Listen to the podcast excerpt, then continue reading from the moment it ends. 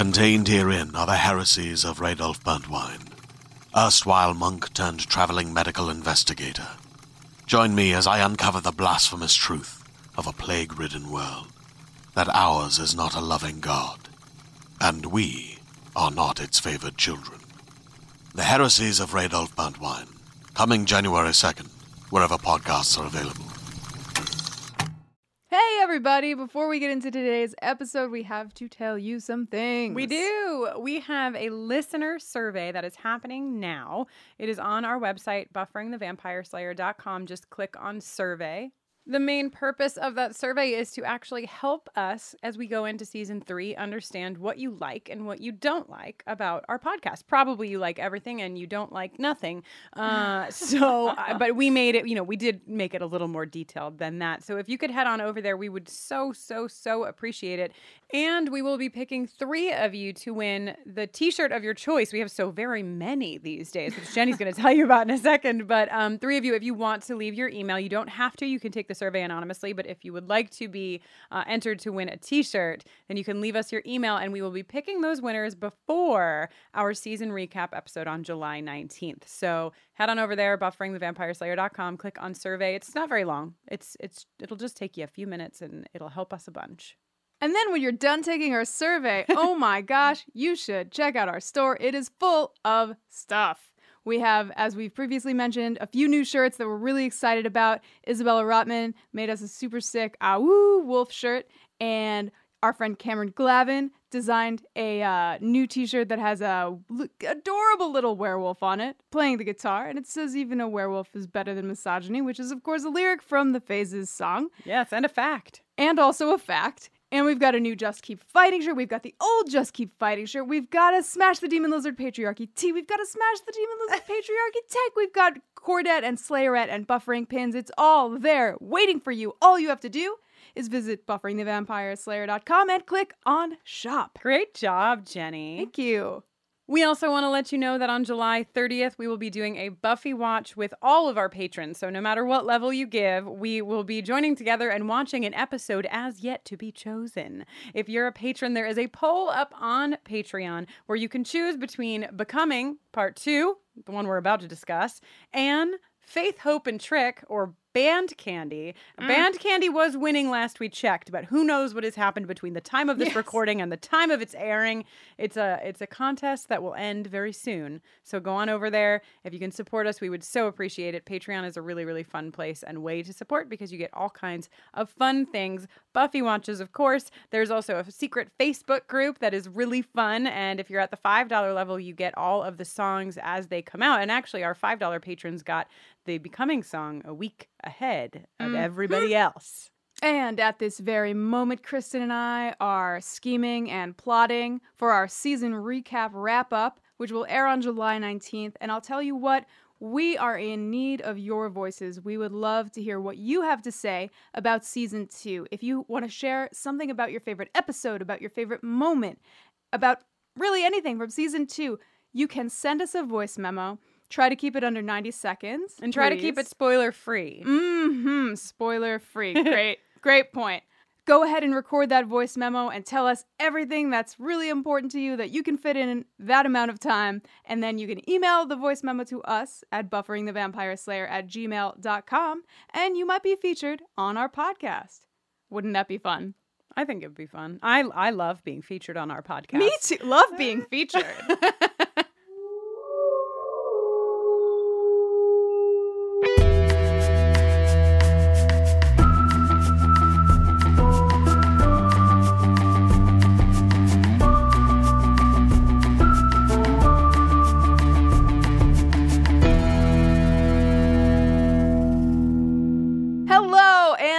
welcome to the season finale for season two of Buffering the Vampire Slayer. Holy shit! A podcast where we are watching and discussing every episode of Buffy the Vampire Slayer one at a time. I'm Jenny Owen Youngs. And I'm Kristin Russo, and this week we are talking about season two, episode 22, Becoming Part Two. A couple of twos in that title. there were a few twos. a few twos and some Sarah McLachlan. It's time for Becoming Part Two. We hope you have your fucking tissues because it's going to get real. Stay tuned at the end of this podcast every week for an original song written by us, recapping the Buffy episode we are discussing. Becoming Part 2 was written and directed by Joss Whedon and originally aired on May 19th, 1998. This is the one where Spike strikes an unlikely alliance with Buffy to keep Angel from destroying the world. Is that what this is the one is? Is that- is it, just Or is it the one where Buffy has to kill Angel because he gets reinstalled but not quick enough? Ugh, it's that one. mm-hmm. It's the one. It's the one. Okay?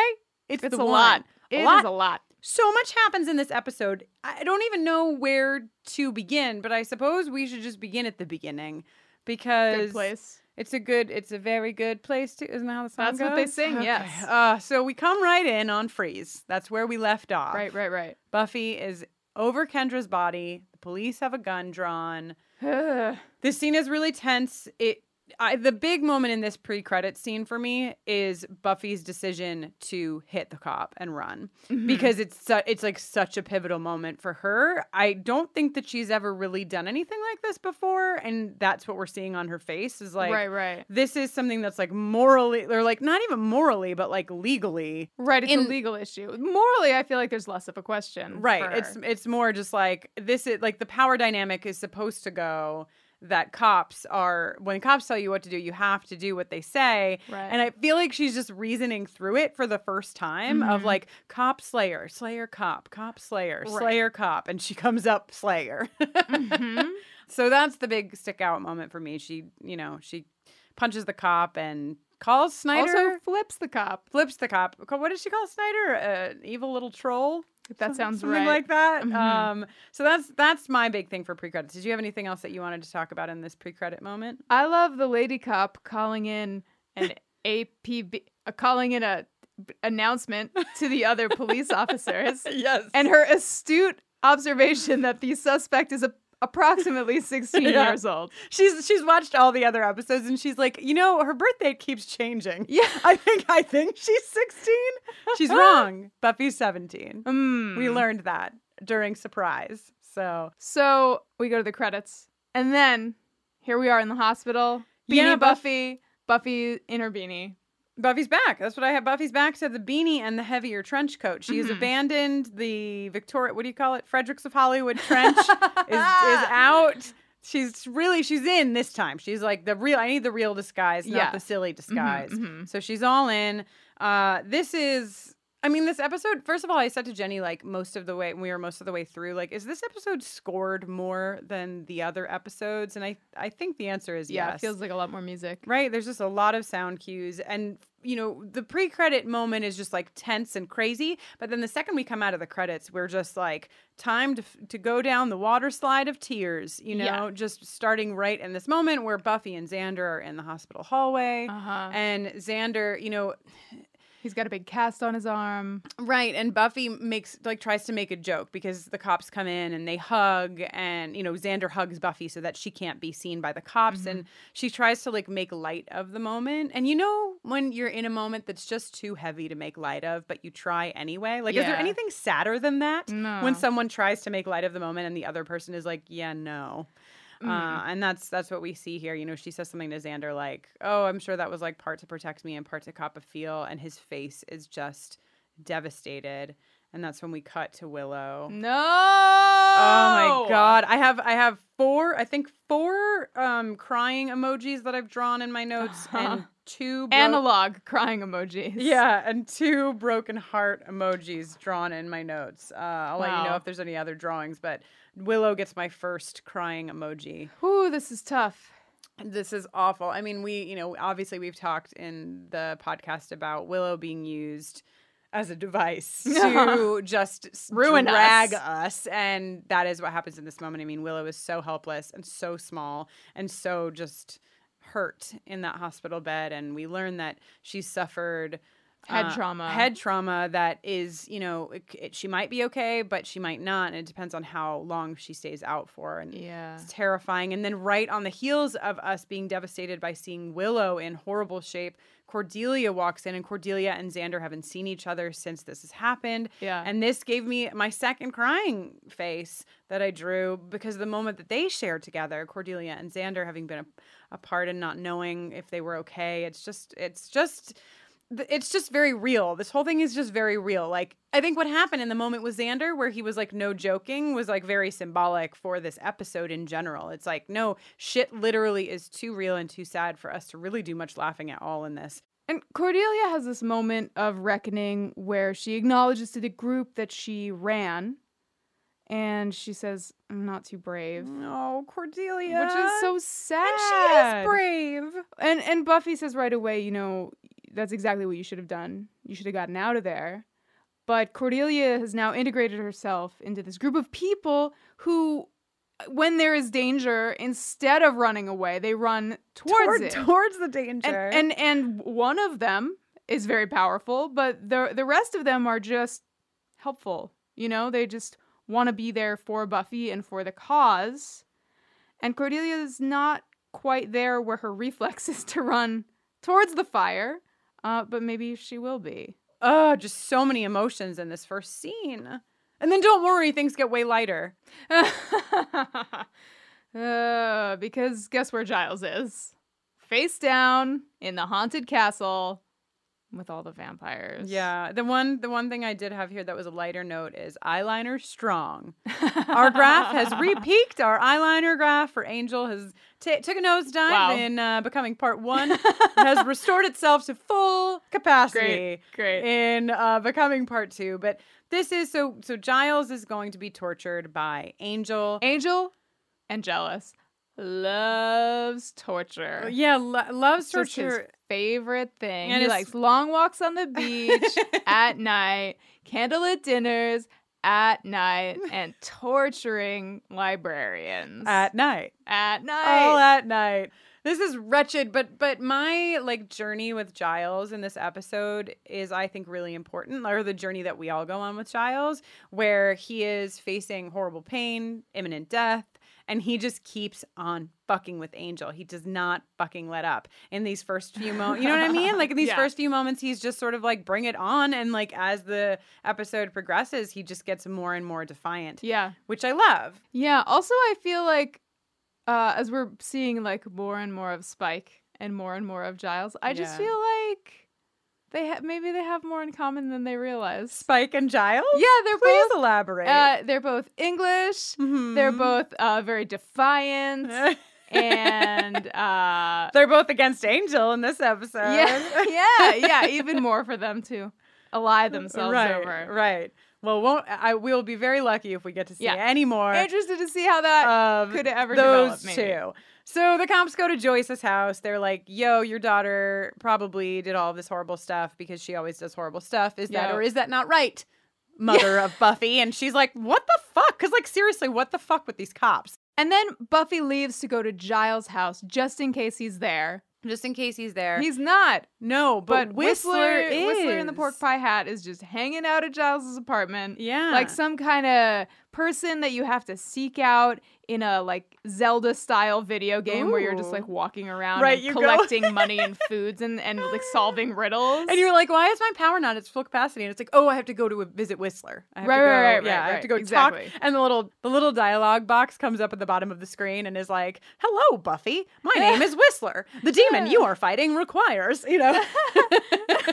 That's totally Whistler's character. But we do learn that Whistler is this immortal demon sent to restore the balance between good and evil. And he's all, What are you prepared to give up? Right. And then he's like, The sword isn't enough. You have to know how to use it. And, And Buffy's like, Fuck you. Yeah, she really is like fuck. you. She does not like Whistler in this first scene, though she comes to need Whistler later. Mm. But I think that, that that piece is kind of one of the pivotal pieces of this episode and really this season is, you know, will Buffy be able to defeat Angel? Will she be able to be the slayer and do her duty to save the world or will her love for Angel triumph and therefore like now in this current setup, will the world go under? And we're waiting, Right. like you know, ha- ha- if you've never seen this episode before, that's really the the big question on the table: is is she going to be able to do it? And I wonder, like you know, now I feel like I know this so well. I know what's going to happen. I know how the end is going to play. But I just I wish I could remember my first viewing and like ha- what I thought was going to happen. Right, right, right.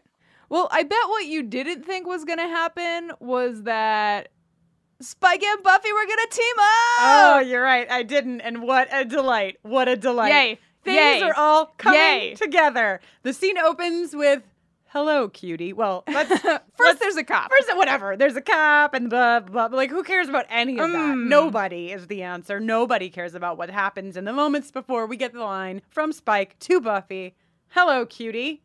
And then they have got this beautiful, just perfect. It's a perfect scene. Is it oh, not? it's so good. It is like it's the- really good. Ugh, just the perfect amount of hate. You know what it's you know what it's a recipe for, Jenny? Sexual tension award. I've heard of it. Have you? Yeah. Do you think that's that's where this goes? I mean, I just feel like there is a just a dollop of uh, sexual tension mixed in with uh, some hatred, yeah. uh, mixed in with some peroxide.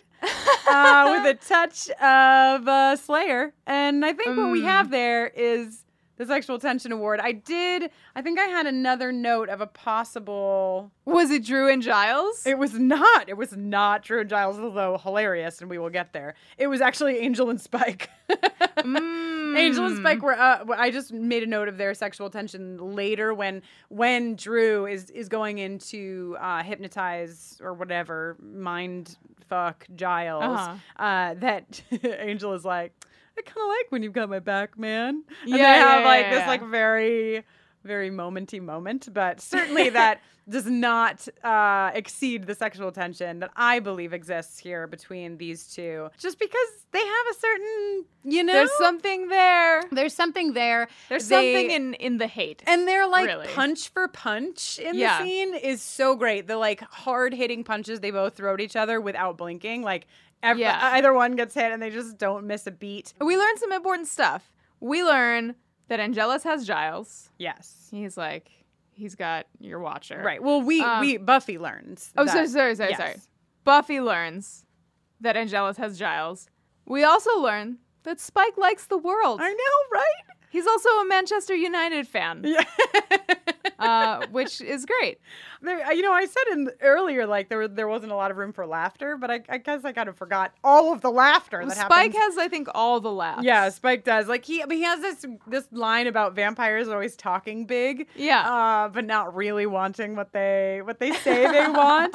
Uh, and then he has this great moment where he's like, "Oh, okay, like before we go, you know, Buffy agrees. Okay, let's go inside and talk, Right, right, right. or make out, whatever. I don't Mhm. know. Either way. Let, us go inside and talk. Uh, and and Spike is like, okay, let me just kill this to the cop, and then Buffy like clears her throat, like you know, there's just like they're coming from like polar opposite, polar opposite worlds, and like polar opposite motivations. She's old fashioned. He's a vampire.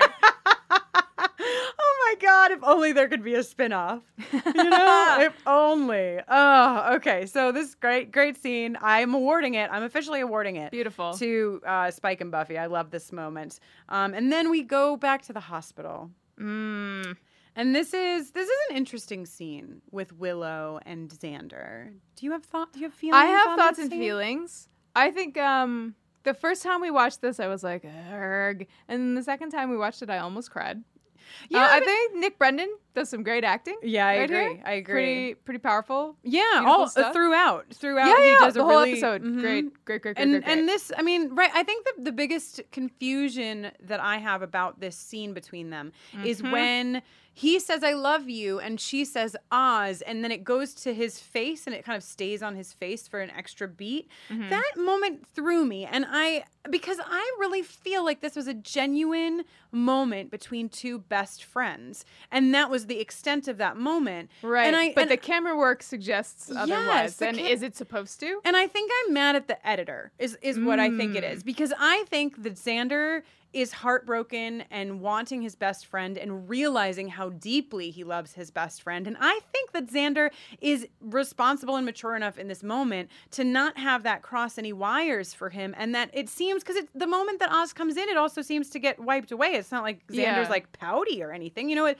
so I just feel like the way this was edited would lead us to believe there was more there, and I I disagree with that. Uh huh. I don't. I, Kristin Russo, declare there was not more there. I think that Xander loves Willow, and Xander is happy that Oz is there for Willow. That is Yeah. how I write this story. Well, I mean, maybe like both of those things can exist, and also Right, it can be true. more confusing than just that. That's true, and maybe maybe what it was meant to do was show us that moment for Xander of like kind of being like, what is it to love someone this deeply if it isn't.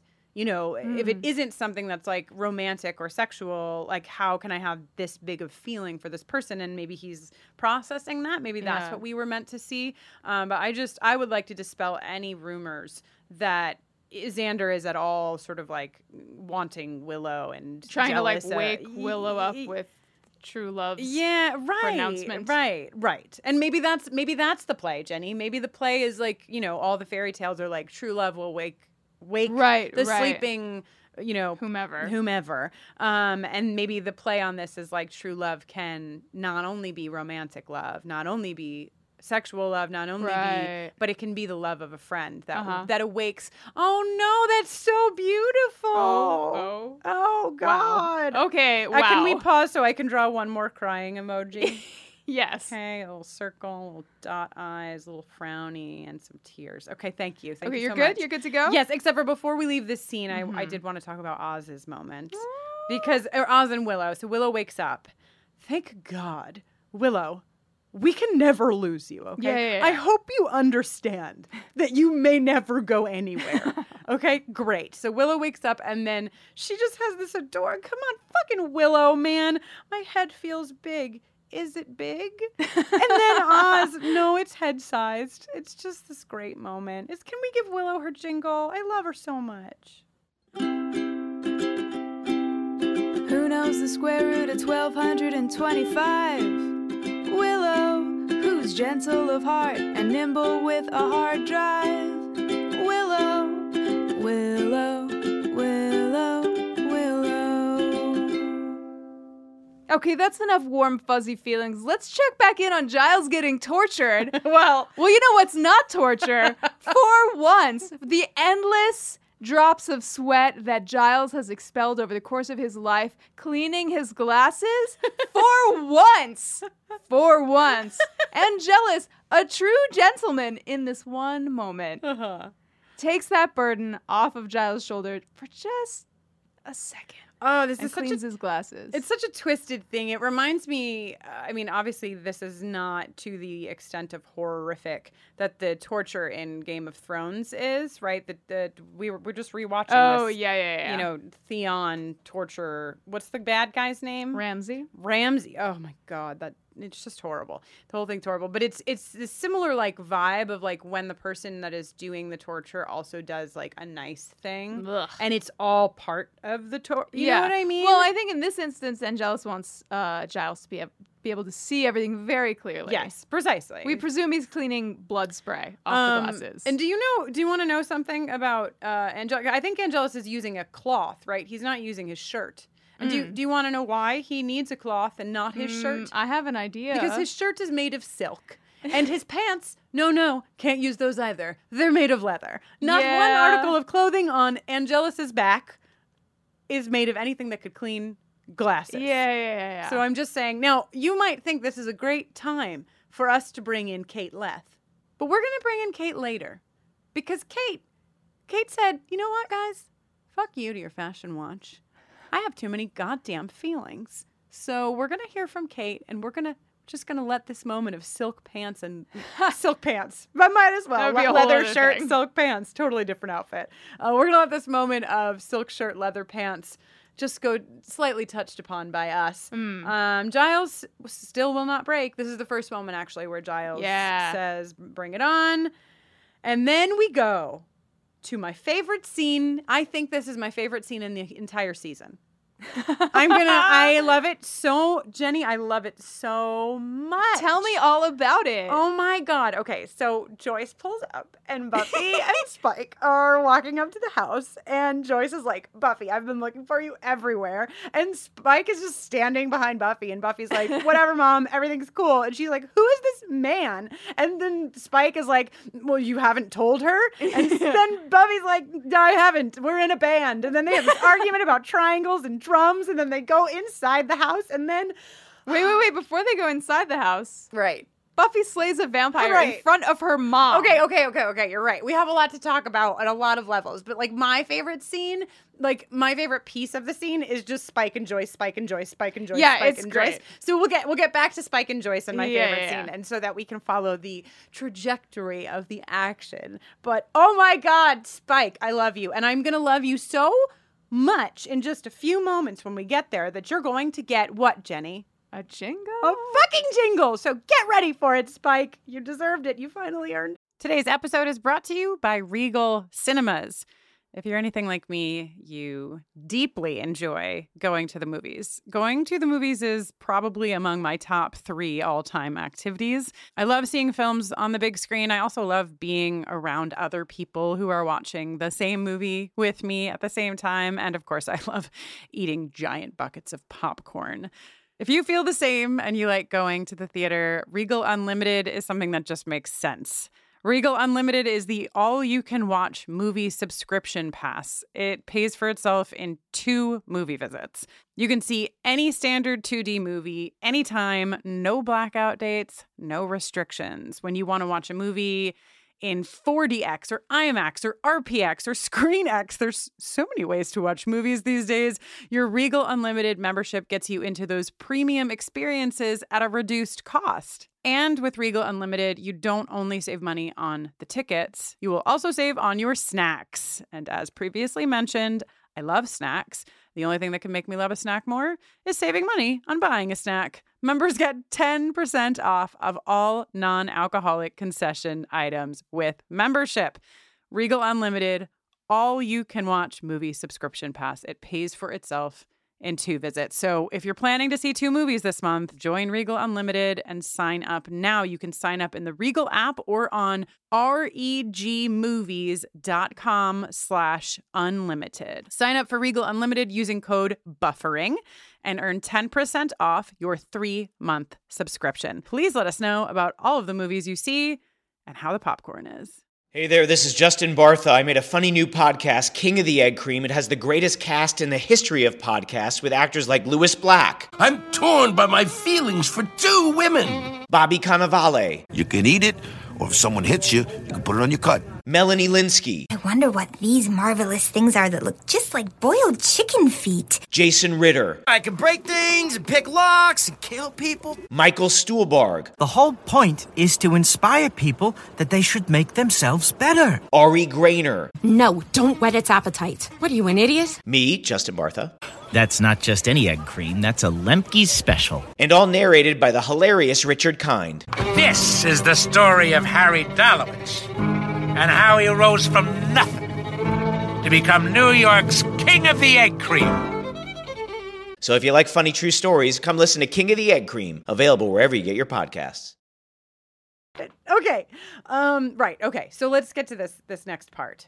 Yeah, so a vampire jumps out of nowhere and attacks Buffy, and she slays him with an assist by Spike Right. in front of Joyce. in front of Joyce. And so this is like because obviously, come on everyone. We all know what we're going to talk about with this narrative arc. right. This is What is- why what is this analogous to? Right. Hmm. This is what we've been alluding to for the whole season. We've been flirting with it, just, you know, touching it a little bit, fluffing Uh-huh. it this way, fluffing it that way. Waiting for this moment so we could be like, obviously, this is placed here specifically to run parallel to coming out Uh-huh. to your parent. And it is hit over the head so many times with so many different things. But this first moment, I just want to stick on for a second because Yeah. because I wondered like because Buffy is essentially outed, right? Like Buffy definitely did not make the choice to Right. come out to Joyce in that moment. Uh-huh. It's it's almost like Joyce walked in on her You know what I mean? Like if we're if we're kind of like laying it parallel, this would be like if if I had been like making out with my girlfriend or like you know listening to Ani DiFranco or whatever the case may be, and my mom sort of like walked in and and saw something that was undeniable. So I take back Ani DiFranco, but. You know, saw something that she couldn't unsee that Uh-huh. was so in her face that she had to face the fact Yeah. that something had happened. And that's what happens here. And so Buffy is really left no choice. She has to tell her mother Mm-hmm. who she is. And she does. And she does it in a perfect, I just think it's perfect the way she says it. Yeah. Right? Like, this is exactly the way that I basically said, I'm bisexual. Was like, uh, you know, she's like, I'm a vampire slayer. So then Buffy and Willow have a quick uh, catch up. right. So that Buffy can know that Willow's okay. Willow's like, yo, I'm so sorry that uh, we didn't get to finish the spell. Right. And Buffy says, it's all right. I know now I'm never going to get him Right, back right, the way right. that he was. Right, sure, blah blah blah. But Oh my the- God. I'm sorry, but the important part about them being on the phone is, Is that while they're on the phone, guess who's in the living room? Spike and Joyce, Joyce and Spike. And this is, I looked at Jenny and I was like, oh, this is Spike, right? This is it. This is the moment when I think we see Spike for who Spike truly is, sitting in the fucking living room with Joyce. And this, this direction, this, who, I don't know how TV works, everyone, but whoever, I believe it was the director who made the call to have the first cut of them in the living room have nothing said. It's just, it's like the perfect amount of silence, and they're just sitting there. Spike's kind of like looking up into the corner. right? It's amazing. it's so. I mean, it also has like the a very real feel of like the um like a boyfriend and a parent yes, awkwardness. yes, for sure. They're just like you know, we thought Buffy and Spike were like polar opposites, but we have now found Right. the, the true polar opposite, and it is it is in Joyce. Uh, and and then the And next. oh, she's working so hard to make conversation. Right, that's the next time we come back. Oh God, it's so good when she's like, "Have we met?" And he's like, "Well, you hit me with an axe one time." Right, and then And then he's like, and then she's like, uh, "Oh, do you do you live around here? Do you live here in town? Yes, do you live here in Go town? to mom convo." All right, so Jenny, Yes. I have declared it the episode where Spike finally gets his jingle. Mm-hmm. Spike, in case you didn't know, everyone, Spike is my favorite character. Spike Wow. is you knew. Why are you acting surprised? I don't know. I'm just trying to be the audience surrogate. well, Spike is my very favorite character, and so I knew that I had to wait until I felt that pang in my heart to give him his jingle. Mm. and your heart's a panging my away. heart is a pangin'. Please let us give Spike his inaugural jingle. By all means. Spike, I love you. Spike, so dreamy. Spike, your trench coat. Spike, I love you. Spike, your blackmail. Spike, peroxide. Oh, Spike, right under the wire. You just Uh-huh. just squeaked that jingle right in past us before you skidded right out of town. Whew. So then, so then Buffy comes into the room. Thank God, because these two weren't going to last another minute. And and they start having this conversation. It's sort of like a a three way conversation where like Joyce is talking to Buffy and Spike is talking to Buffy, and Buffy's trying to like give reasons to both of them Right. simultaneously. The scene is written so well because of the back and forth of like Joy- mm-hmm. Joyce's like quips in the background. Did she explode like that man? are great, but really, I feel like the biggest thing that that starts to happen here is we're go- we're doing like the crash course in mom just had daughter come out to her, right? Yeah. Are you sure? Have you tried not being a slayer? Is it because you didn't have a strong father figure? Right. And so, I mean, I don't, Jenny, we, we really haven't talked about like our own coming out processes or moments. And I feel like it has a little bit of a place here. Like when I came out to my mom, she was like worse than Joyce Summers by a landslide. She was Joyce Summers had Joyce Summers been a Catholic, right? like like Joyce is like having to intake like not only is my daughter the slayer, but also vampires and probably she's going to hell. That was my mom's path. Um s- but but I you know, my mom went through all of these phases. Like have you but if you haven't dated a boy, if you haven't been in love with a boy, you know, if you haven't, if you haven't, if Right, you right, haven't, right. why did why is this happening? Is it my fault? These are like a number one classic questions that come from parents when their kids come out to them because parents go through a process. And that's that's what's so cool about this is that we're seeing Joyce go through the process just like Buffy in the beginning of Buffy Right. understanding being a slayer had to go through a process. Oh wow. I don't know if you know this, Jenny, but I, I wrote a book About how coming out is a process. yeah, it's Yes. called This is a Book for Parents of Slayers. uh, no, it's called This is a Book for Parents of Gay Kids. But like, I think that I'm going to just control F uh, gay kids and replace it with Slayer. Yeah. And I think that I'll give the Whole book to book. Joyce. Perfect. You know, she could use it. My parents didn't do any of like didn't ask me any of that stuff. I think my stepdad asked me like what was up. Mm-hmm. Uh, when Just was- in general. Uh, well, his exact words were, "Your barometer seems a little woo," and he made a a, a metering uh, gesture using his left forearm as a horizontal, Uh-huh. and then his right arm sort of hinging from the middle and wagging back and forth. I see. And then I feel like I, I did all of the um the I asked myself those questions. I think I sort of just served the traditional yeah, parental yeah. role. I was like, am I sure? What am I doing? Why I should just try to not be? Ugh. Right. Well, that's what's so funny. I mean, that's like funny is the wrong word, but like that's that's exactly it, right? The exact questions that most parents have, we've had ourselves, and I'm sure that that applies here, mm-hmm. right? I'm sure that Buffy has had plenty of time in her life trying not to be a slayer and Yeah. and did that and it didn't obviously did not work. You can't make yourself someone that you are not. Uh, and so spike leaves they've made this plan right? And then we get the next level coming out moment between and and what's you know I, I find this with sitcoms g- good not sitcoms but television shows. I find with good television shows that handle coming out moments they mm. they get through a lot of the stages that normally it would take you know two weeks to 10 years to get through all of the stages that Joyce goes through in Right, this right. scene but we go through them very quickly and we just you know Mhm. we've talked about one day at a time on this show uh, and and that's a show that I feel did the same thing they really executed like a lot of the process points and obviously they had Yeah. to fit them into they're not going to have us wait all 10 years to go through all that Mm-hmm. stuff um but Buffy Buffy walks into the kitchen with Joyce now and they have this really intense exchange. Woo! Because Joyce is, you know, she's gone from, are you sure? Maybe you should try something different, honey. You know, maybe this was because of your father. Right, right, And right. now she's gotten to, this can't be. So this is just after Joyce has suggested, "Oh, let's call the police and just explain to them that you didn't kill that nice girl and everything will be fine." And Buffy is of course like, "We cannot call the police. That's not how this works." That's not how this works, and you need to you need to understand who I am. Mm-hmm.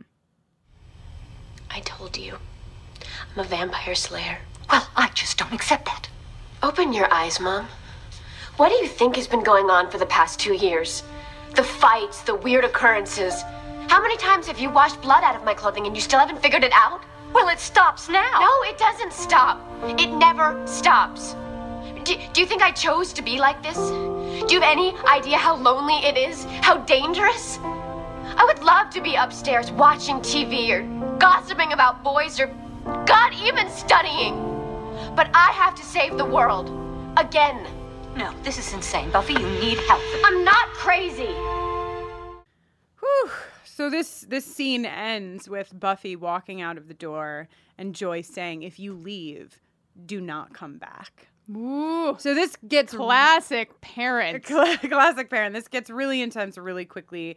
Um, but we hear and more, even more of these like very commonly said things, and I want to just talk about one of them before we move past the coming out scene. Uh, I want to talk about the moment where Buffy says, "I didn't choose this," because it's a Mm. big. That's been a big player for me in talking to parents about kids who are coming out, and and it's it was like the biggest way that you like got your parents to accept you when you were Mhm. coming out, like back in the day. But I think Right. also it still is very present where you say like well you, you couldn't choose to be anything else so then the parent is like oh well they didn't choose it so i have to accept them and when i wrote this is a book for parents of gay kids the publisher expected me to answer that question is this a choice with the answer no just n- Right. no, it's not a choice. Of course, it's not a choice because then parents will say, "Oh, no, it's not a choice." And I've really pushed back because I've always felt that that line of reasoning when we're talking about sexuality, when we're talking about gender identity, of it's not a choice, so therefore accept me, would there therefore mean that if I could choose, I would choose something different. Right. Which is not how I like to explain things and not like how I like to look at things. And I know that this isn't, we're not talking about sexuality, we're talking about being a vampire slayer. But there's a big part of me that feels the same about this for Buffy. That really feels like perhaps she's not there yet, but I really feel like she will be there if she's not there yet to a place where even if she could choose, she would not choose to be anything but the person that she is. Yeah. You're smart. I married smart. Well, this is my this is my wheelhouse. this is really your episode. if we're talking Uh, about X Files, you can go Yeah, on. yeah, yeah, yeah. If we're talking about coming out to parents, you're you're sitting with the expert. Well, I have a couple Jenny esque nits to pick. Yes. If you don't mind. please, please pick those nits. Uh, first of all, stepping back to the three way conversation between Spike, Buffy, and Joyce. Yes. When Spike and Buffy step aside to be like, here's the deal if Giles dies, she dies. Yeah. Once again, willfully ignorant Joyce ignoring the fact that Giles, the school librarian, Oh, yeah. is entrenched Is in whatever the situation is. And sort of uh I didn't even pick that up. That's a great observation. and zooming out even further, at no point is Joyce like, "What's a vampire slayer?" I know we don't have I time. mean, the I episode is jam packed, and I understand that the title is self explanatory, but we're also talking about a woman.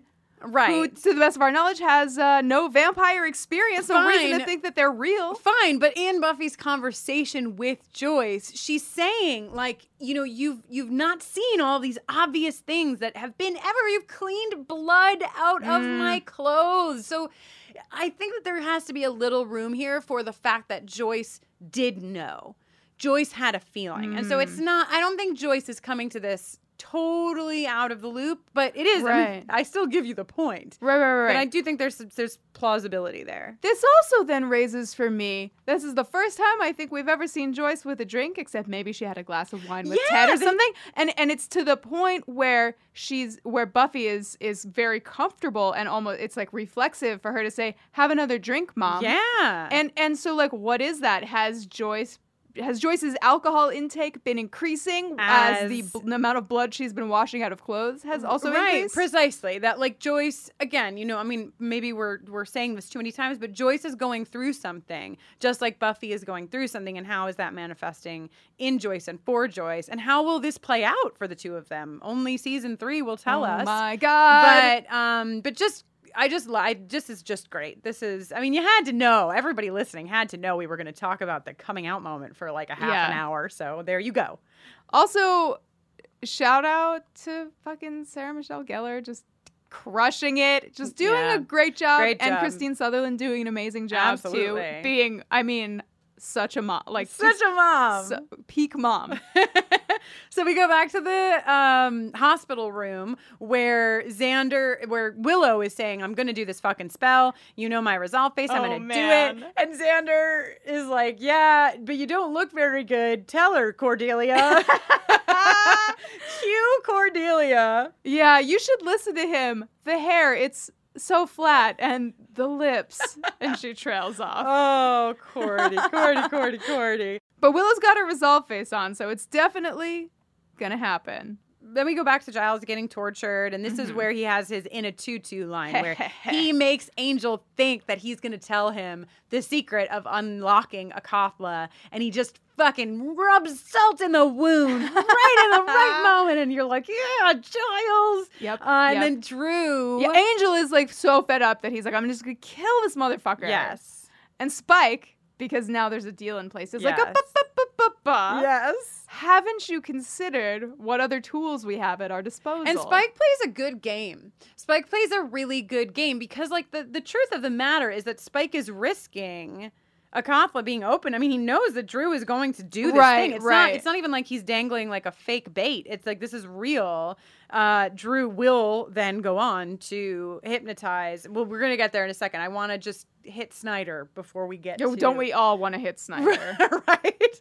So we we before we see Dru do her thing with Giles, we cut to the library where you know Buffy is just casually picking up her bag of weapons, um, and Snyder walks in, and Snyder. Snyder drops a couple of facts on us here. Uh, namely, you know the police of Sunnydale are deeply stupid. so this is interesting because we haven't, we don't know exactly. We do, we know that the chief of police is in on whatever the hell is going on here, but we're led to believe here that they've hired a police force based on the, the people's like stupidity. That these people are never going to understand what's going on. They're never going to Right, whatever, right. Or at Never least gonna that's ask questions. Never going to right, right. So there, so so that's just an interesting little tidbit. Uh, and then he gets what he's been waiting for. What he says he's been waiting for. What we Oh, know yeah. he's been waiting for Blech. to expel Buffy, And it is done. and it is done. And then he calls the mayor's office Yeah. and is like, Yo, have I got some hot, hot news for you? Yeah. Have I got some hot goss for the mayor? Yeah.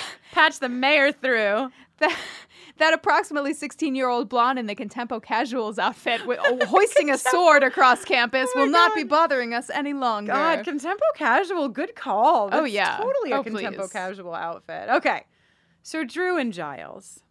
Yikes. Yeah, this is so. So Dru says to Giles, "See with your heart." There is. no. I know my heart. This is, by the way, sad face number three happens here in my notes. In case anyone's paying attention, that's where sad face number three is.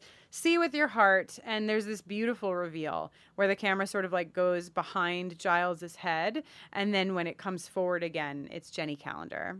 Oh, man. It's so sad, and also Jenny Calendar really like looks dead.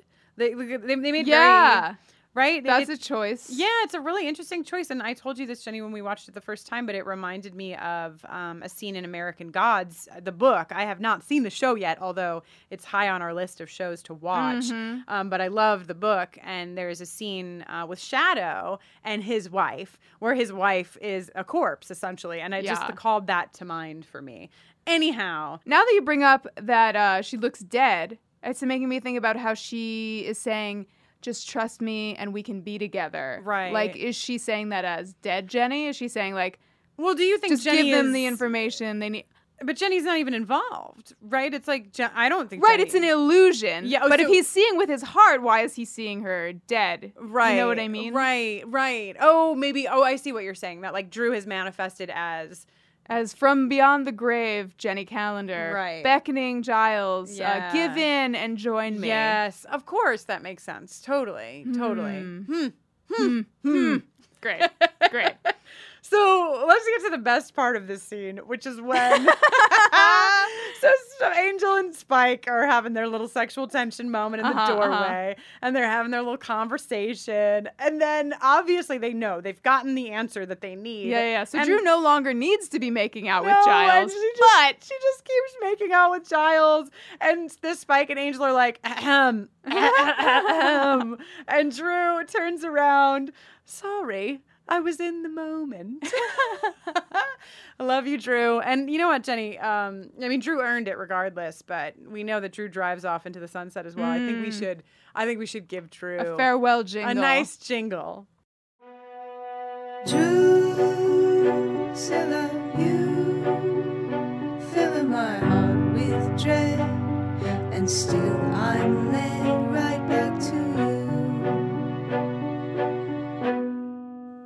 Oh, Dru. Dru, Dru, Dru.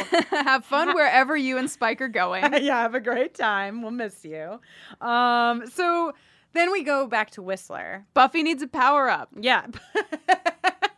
She needs more information. Whistler, uh, you've got one more thing to lose, Buffy.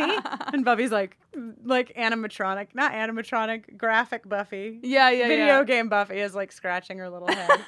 so we learn here that only Angel's blood will open the door to this hell dimension, which is interesting to me. Yeah. Why Angel? Yeah, I actually one of the quotes that I wrote down about the scene was "How did Angel get to be the key?" Right? attributed to Kristin Russo.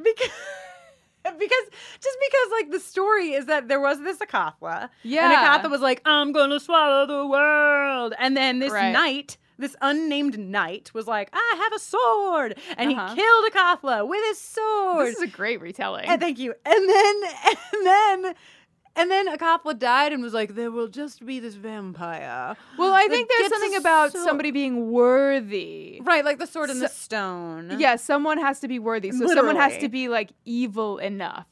So I- it's I not just the idea. Angel. So like, so like, But probably the Angel's- master could have. Opened yeah, but Angel's the only guy in Sunnydale right now. Right now, okay, I would buy that. That that's the feeling just they, they talk about it. Oh I my God. I think they're. I think that Angel likes to puff himself up a little bit. You know, like really, it's just like a lot of evil things could probably get the sword out. But Angel's like, ah, it's me, I'm guys. very evil. Does anybody need me to Hmm. unbutton my shirt before I take the sword out of the stone? Anyhow, so we learned this piece of information. Um, and then Whistler, I, I joked about Whistler's line, but I did think it was really interesting. Like, you do have one more thing to lose. Because I, I think that what he's talking about is that she's going to lose Angel again. Uh, Right? And that's, I mean, it's just like Whistler must know. I can't, I couldn't think of what else that would have symbolized except for that.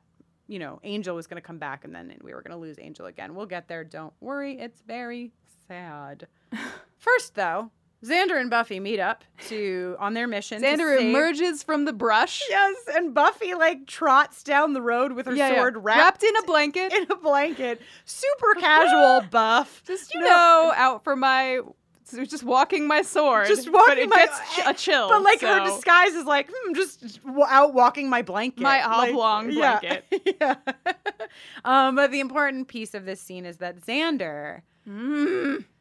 Decides not to tell Buffy what Willow has instructed Xander to tell Buffy. Now, I'm glad that Xander does this because I'm glad we have seven seasons of the series. Right. But I'm um in the world of the series pretty pissed off with this decision. Again, I talked about this last week. I understand Xander's motivation, but the, Yeah. but the fact of the matter is that Scoobies are supposed to be able to depend on fucking Scoobies. And Uh-huh. if one Scooby tells another Scooby to do a fucking thing, they do that thing. So I find this to be a very un-Scooby moment. I don't approve. Mm-hmm. I'm with you 100%. I, I don't know if I could say any more or any better. Okay. Well, don't worry because now we get to listen to Angel speak in Latin. While simultaneously across town, Willow will eventually be speaking Latin as well. It's fucking Latin o'clock up in here. so so this is the scene, right? And it's a back and forth scene, but it is I consider it to be one scene that that takes us from Angel beginning the spell until the end moment. Mm-hmm. We've got a ride to go on, folks. Oh, yeah. Let us. So Angel's like cutting himself up and chanting and brutally walking towards Akathla when Buffy pops in and beheads the vampire. Of all the vampires, this vampire must have the absolute worst peripheral vision. Right, beheading too. Like, have we seen a vamp get beheaded since the symbol?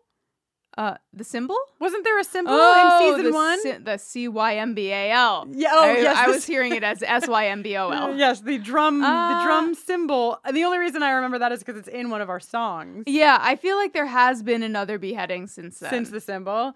but Well, I mean, she is very clearly just right next to him, only a sword's length away. Yeah, but he's wrapped Oh, with he's Angel's. Latin. Sure, Yes, yes, I yes, mean, yes, yes. He's like, wow, I've never seen angels speak Latin wh- while wearing a shirt. This is entertainment.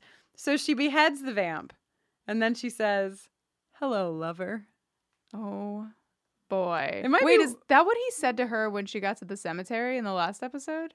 Um, Are they like oh just a hello lovering each other? yeah, I mean, essentially, if it wasn't li- if it wasn't exactly "hello, lover," it was the sentiment of "hello, Right. lover," right? Yeah. So it's I, li- I I think it's a great moment, and this moment of oh yeah, Buffy's gonna fucking bliggity blah is Hmm. is increased tenfold when Angel's like, "You're a little out, you're a little outnumbered. How you gonna, how you gonna take us all?" And Spike is like, "Got this Boing. one." Yeah, he's like, "Boing, boing, boing, boing." And Spike stands up, and Spike clocks Angel. with some kind of metal rod or something. Some kind of who even Just bap, cares? Bap, bap, right. And bap. you think you have had, you think you're enjoying it. You think this is the peak enjoyment you can have until Drusilla launches her entire body at Spike. Yeah. which yeah, is with a battle cry. oh my god, great. It's, so great because like even though you know that we're in this battle where like it's life and death, it's good and evil, Yeah, it's yeah. whatever. When Dru launches herself on Spike, it feels like the three of them are siblings. You know, like it Yeah. feels like oh, they like here we go, we're just having a wrestling match. Yeah, yeah, yeah, yeah, yeah. And meanwhile, Xander has snuck into where where Giles is being held, and he's untying him, and they have this like This lovely little exchange where Giles is like, "Oh no, no, no, I won't be fooled again. They're making spells, and they make me see what I want to see." And Xander's like, "Why would you see me then?" And he's like, "Good point. Let's go." Right, which is so it's like funny, but then as you were saying it, I thought like it's so layered because right because the whole point of like Xander, like Xander's character is like I don't have any special skills. I'm just gonna like be here to whatever, but somehow. You know, and this is for all the Scoobies, like somehow what they do have to bring is helpful. And in this moment, what Xander has to bring is that he has nothing to bring. And it still is helpful because it helps Yeah. Giles know that it's not a spell. So they leave. Um, then the sword gets pulled out of the stone. Yep. Which yep, is great yep. because you know what it means, Jenny? What does it mean? Sword fight. Um. Wow. I didn't expect. Although I have sword fight written like that in my notes, Yeah. I was totally unprepared somehow for you to sort of sing say oh, that at me. sword fight. First, Angel has to break a couple more antiques, of course. Ugh. Always breaking the antique, the angel. yeah, Um, it's like, are they really antiques, or at this point is he just buying IKEA? He's re- yeah, he's like straight up buying replicas of old shit because he's like, ah, broke the bank with that last fight we had. So yeah, so Buffy and Angel start to sword fight. Um, meanwhile, Meanwhile, Cordelia's been burning some sage. oh my god, Cordelia's favorite job is to burn some sage, and Willow gets overtaken. Yeah. This is intense. So Willow is casting, and like Willow's like dabbled a little bit. Yeah, but- yeah. But she's like reading. She's right. She's like reading. She's like, I don't think you need to pronounce the words correctly. And then all of a sudden, she like the the scene specifically has her look up to the sky very quickly, up to the Mhm. ceiling very quickly, and then straight forward very quickly. Very a la Exorcist. Yeah, very Right. effective. Yeah, super. And it's it's interesting because like you know we know something has happened to her, but we really don't know what has you know like is there is there some kind of spirit that is helping her with this? Is it Jenny Calendar? Like what's going on here right because because it you know it's not like she just got deeper and deeper into the spell gradually it's not Right, like she right. has been a practicing witch and went right in full force it's like she was just like doodly doodly do and then it hit something hit her we don't know Yeah. We I don't know. well, I mean, we'll just have to keep our eyes peeled moving forward. yeah we will won't we We will. then Spike chokes out Drusilla. yeah what the fuck Okay, you listen. They What? don't have breath. they don't have breath How? Why is that? That is a choking out of convenience. Yes. Is what that is. yeah, I call. I'm calling you out, Bull metaphysics. You don't work this time. No, no, no. My note is Dru. Dot dot dot. But dot dot dot. No breath.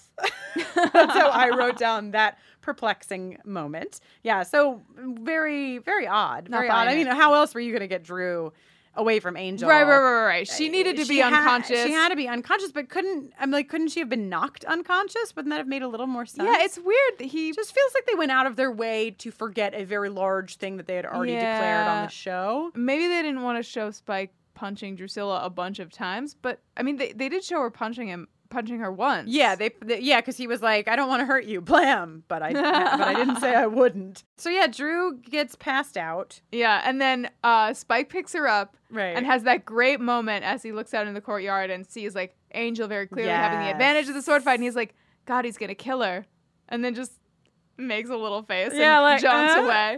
Yep. You can never trust a vamp, you know? I mean, come on. Especially Spike.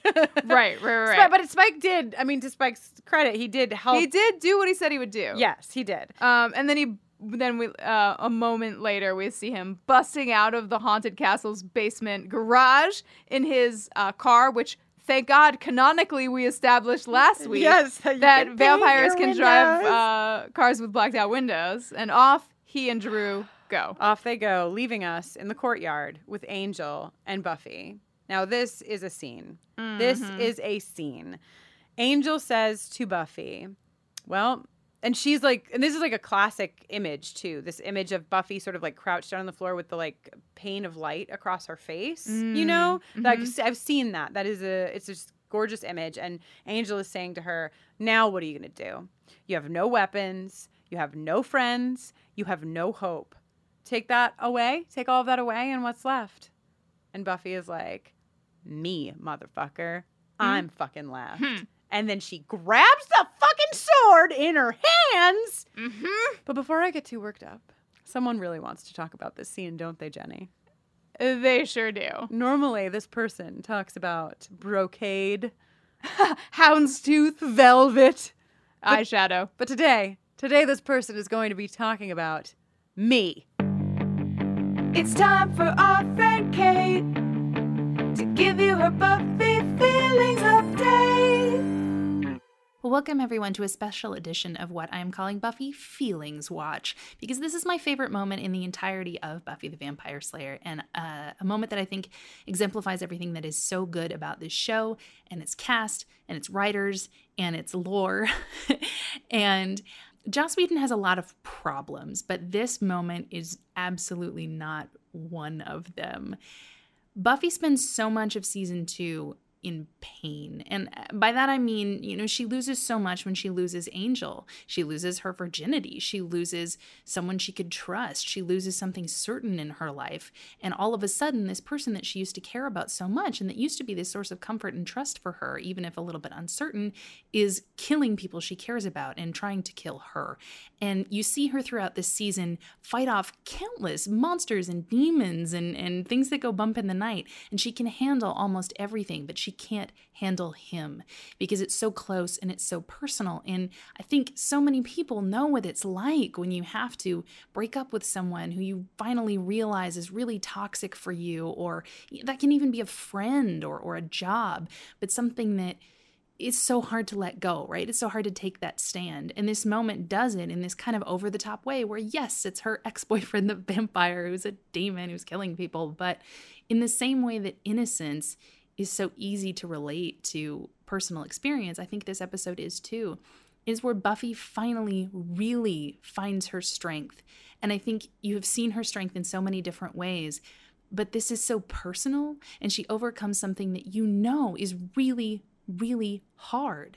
I mean, you can see her take down hyena people and you can see her fight Spike and Drusilla, and all of those things are difficult, but they're not hard in the way that this is hard. And I love it. And I remember crying my eyes out watching this the first time as a kid and not understanding why, and watching it again years later and not understanding why, and then realizing it's because even though she has been this incredible fighter and done these incredible things and saved the world and been a hero, this moment when she grabs the sword and when she says me and she is finally ready to take down the thing that she thought she could never take down or the thing she wasn't sure she could ever take down in this moment she's the motherfucking slayer That was our friend Kate. She gave you her Buffy feelings update. Oh, Kate. Kate, Kate, Kate, this is why we love you. We're so happy to get your feelings in lieu of fashion this week. And um, until next season, see you at the mall. So back at Sunnydale General. yes. Uh, the spell has been completed, and we learn apparently once a Thessalon orb has done its Oh job, it, just evaporates, It just goes away Who into knew? the ether. No wonder why there's so damn many of them. Every time you every time you do a spell, you need a Yeah, you one. can't reuse, reduce, recycle Right. Thessalon orbs. right. So right. So the spell works. Oh God. The All spell well. works in the moment, the worst moment. You know, isn't that always the way? One Isn't might it? call this a Whedon-esque moment. Yeah, yeah, one might.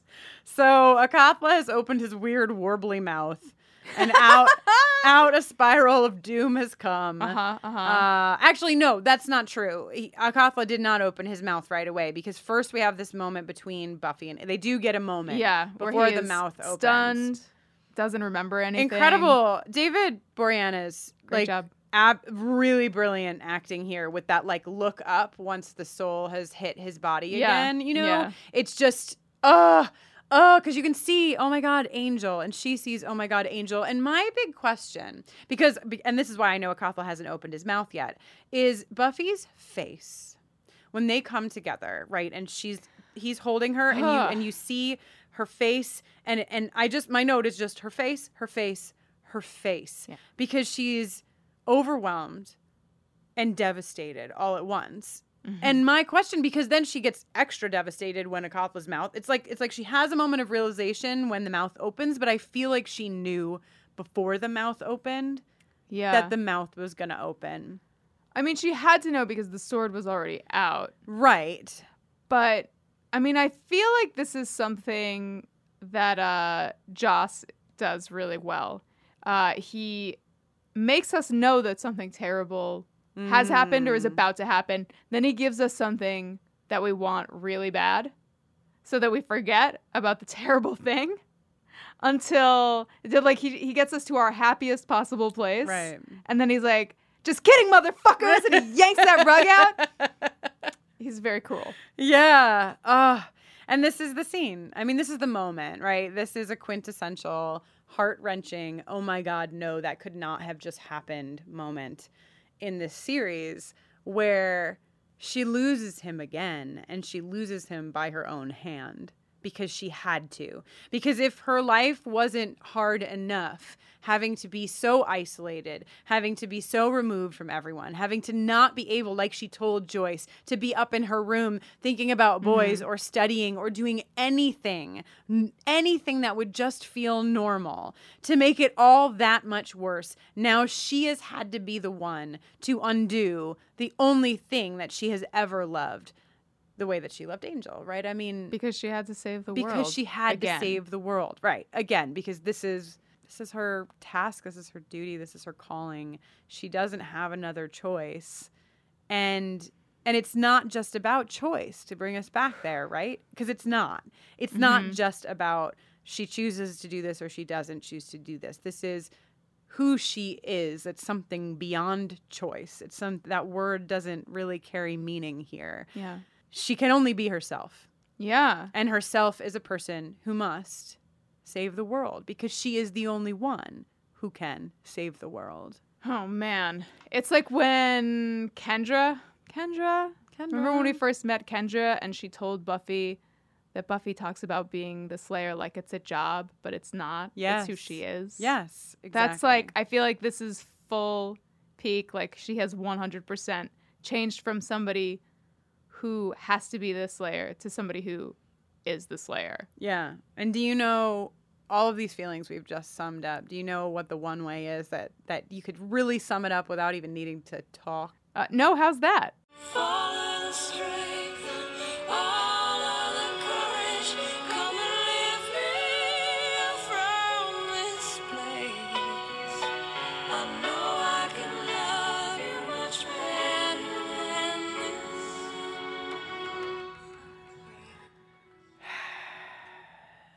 Yeah, there it is. God, it's like, is anyone else with me that like you?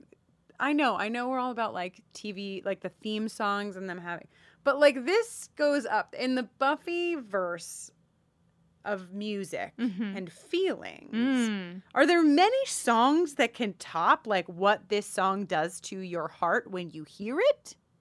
I can only, off the top of my head, I can only think of one other thing that happens much later in the series, so I can't talk about Can't it. talk about it now, but we'll find out in 14 years. but this song, I know you all know what I'm saying. You all probably just cried in your cars from Uh-huh. just, the clip, just the tiny clip. Sarah McLachlan really had a way with us. Yeah. she really had her way with us in the 90s. I'm telling you had her what. She did.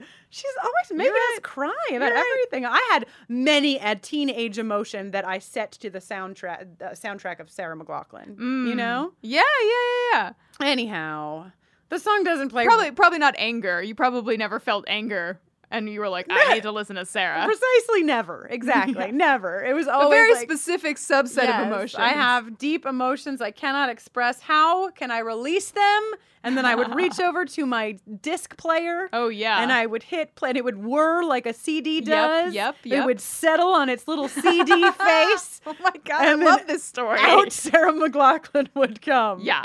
Except for that one time that she uh, sang to me live at the Saratoga Performing Arts Center at the Lilith Fair. Just to you. Just to me. Just to me. Just like Gavin Rossdale sang only to me. Wow. They all You've really anyhow had a time. Sarah McLachlan really tied a bow on this episode Yeah. of Heartbreak. Crushing. Um, and while she's uh Yes. crooning to us. yes, because she begins crooning after this scene. Right. Right, right. And we see Joyce uh in her morning robe. Yes. Just uh call I oh, thought you Buffy, were, are I you thought here? you were calling it like her like grieving, like oh no, mourning no, no. her morning Just her. AM coffee AM. robe. Yes. And uh she she sees Buffy's door is ajar and, Yes. and thinks maybe, oh, Buffy's here, but no, Buffy's gone. And Buffy left a note. And Buffy took all of her clothes in the closet, but left some of them on the bed. Yes, because at first I was like, did she really pack all of her clothes? And then I was like, oh no, no, no, I get it. She there was a sorting. yeah. She was like, what clothes will I need for redacted? Fill in the blank. Redacted.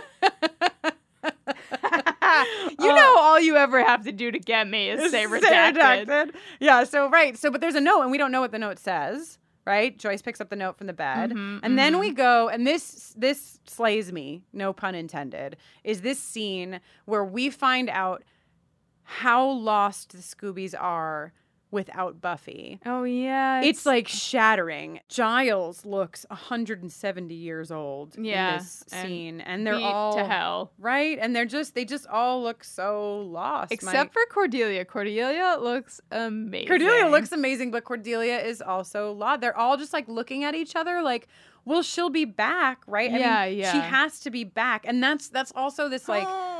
Right, exactly. Because it's like she has to be back because we have school. Like, and they know, they all know that like school is not real, right? Yeah, like yeah, it yeah. doesn't even. It's That's not, not, even, what they mean when they say school. Yeah, right. Or they're just trying to like find a way to sort of promise it to themselves. Exactly. They're trying to convince themselves that, like, well, we have school. It's just another day, right? Like, it's just another day after we saved the world again, right?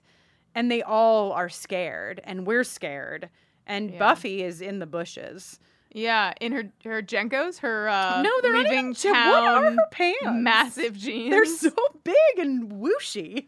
Um, yeah, her pants are really interesting. But yeah, so she's she's at the school. She's looking at them from afar. She walks to the bus depot. I guess we were there last for Inca Mummy Girl. Right, right. She boards a bus to who knows where.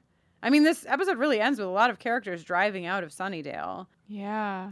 Right? Spike and Dru are in their car. What if Buffy a- accidentally is going to the same place Spike and Dru are going? they all stop at the same diner? They're Yeah. like, they're like, damn it! Uh, I thought I told you.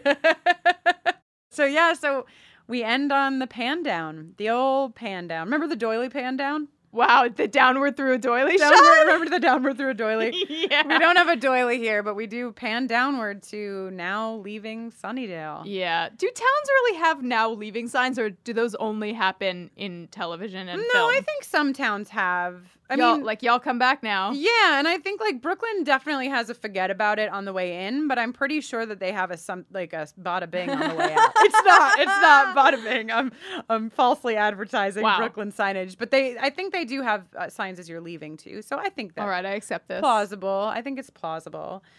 Oh my god! You what know, a doozy! You what know, a way to go out of and they knew two. they knew how much of a doozy it was. They knew how big of a doozy it was that they were like, hey, um. Maybe maybe the little Grr Argh guy should make a little joke at the end. Oh, and he buddy. does, just in case you didn't watch all the way through, our normal little Grr Argh is what does he say? Oh, he says, "I need a hug." I need a hug. Which is a nice little fun Yeah. Easter egg. It's not an Easter egg, but you know what I mean. It's a um, little I don't know if vampires observe Easter. Right, right. It's a it's a little it's a little Saint Vigeous egg. Wow, throwing it back For us. to school hard. Oh, but slaying's harder. We have done it. We made it all the way through season two without uh, collapsing. I feel nostalgic for Remember? season two Remember? already. You know, like I, I hardly knew ye. I just, I'm like, I'm excited. I am so excited to move into season three, truly. Mm. But I am coming to the end of this, like, oh no, I want to do it again. Like, I, you know what I mean? Kristin like, talks all the time about like as soon as we finish the podcast, We're just gonna start again. over. it would be great. All any of us want to do. If you're listening to this, you know. All we want to do is get to the end and start at the beginning yeah, again. yeah. You know, I think we should do two rounds. One round, no spoilers, and one round, all the spoilers. Ooh, that is And by the time we're exhausting done, idea. we'll have grandchildren who can take it over for yeah, us. yeah, of you course, know? perfect. Uh, anyhow, any last thoughts, Jenny, before we wrap up this season? Well, speaking of wrapping up the season, we will be officially wrapping up the season on July 19th. And we mentioned this at the start of the episode, but just a reminder if you would like to be featured on the podcast, please send us an email with a voice memo and let your voice memo tell us in about 90 seconds or less your favorite characters from season two, your favorite moment in season two, and we will pick a handful and have them air on that season wrap up. So get those into us. If you can get them into us before July 10th, that would be extremely helpful for us to turn around that episode. And once again, the email is bufferingthevampireslayer at gmail.com.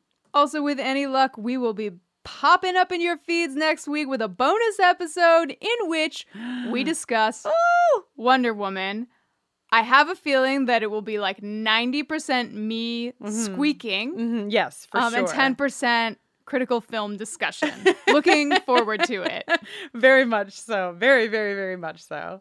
Well, I'm Jenny Owen Youngs, and it has been my pleasure to serve you for this season two of Buffering the Vampire Slayer. Wow.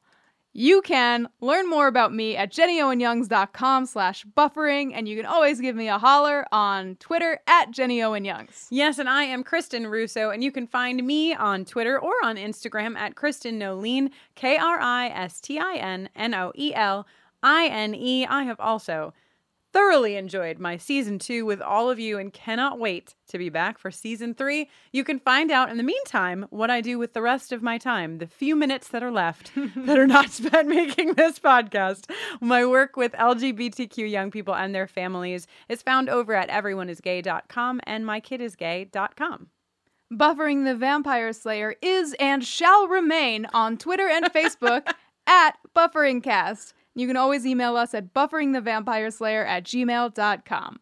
You probably know by now the best ways to support us, but you can always go on over to iTunes and leave us a positive review. It helps people find the podcast, and the bigger this family grows, the quicker we'll be able to take over the world, is how I feel.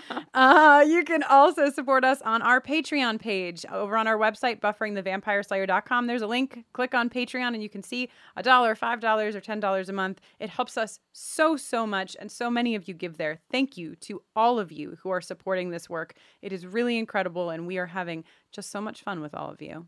Also, hey, Buffering the Vampire Slayer songs from season two is available in a CD format in New- our web store. New cover designed by Yep. Christine Tuna. Amazing. It looks great. It really and does. hopefully it sounds okay. You can find It does that. sound great. Ah. Not a salesman. I know. but if you want to buy it and determine for yourself whether or not it's great, you can do that at bufferingthevampireslayer.com. Just click on shop and you will find our CDs. Yeah, our links, other our- stuff. Our links are very self-explanatory. Yeah, yeah. Shop, Patreon, survey. You know. We're simple women. We love self explanatory menu tabs, Buffy the Vampire Slayer, and howling like a couple of wolves. So, till next time, ow!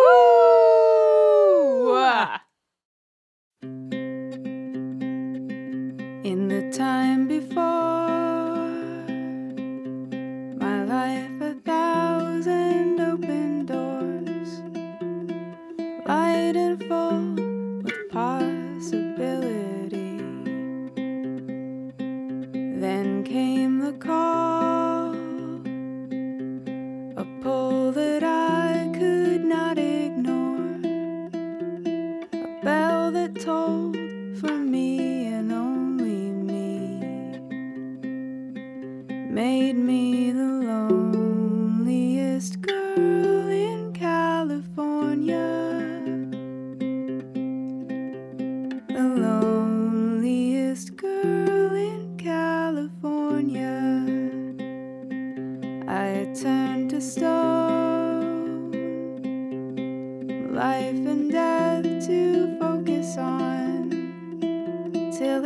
shadow left the wall and reached for me.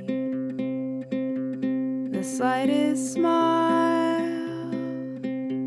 he walked beside me for a while, but mistakes we can't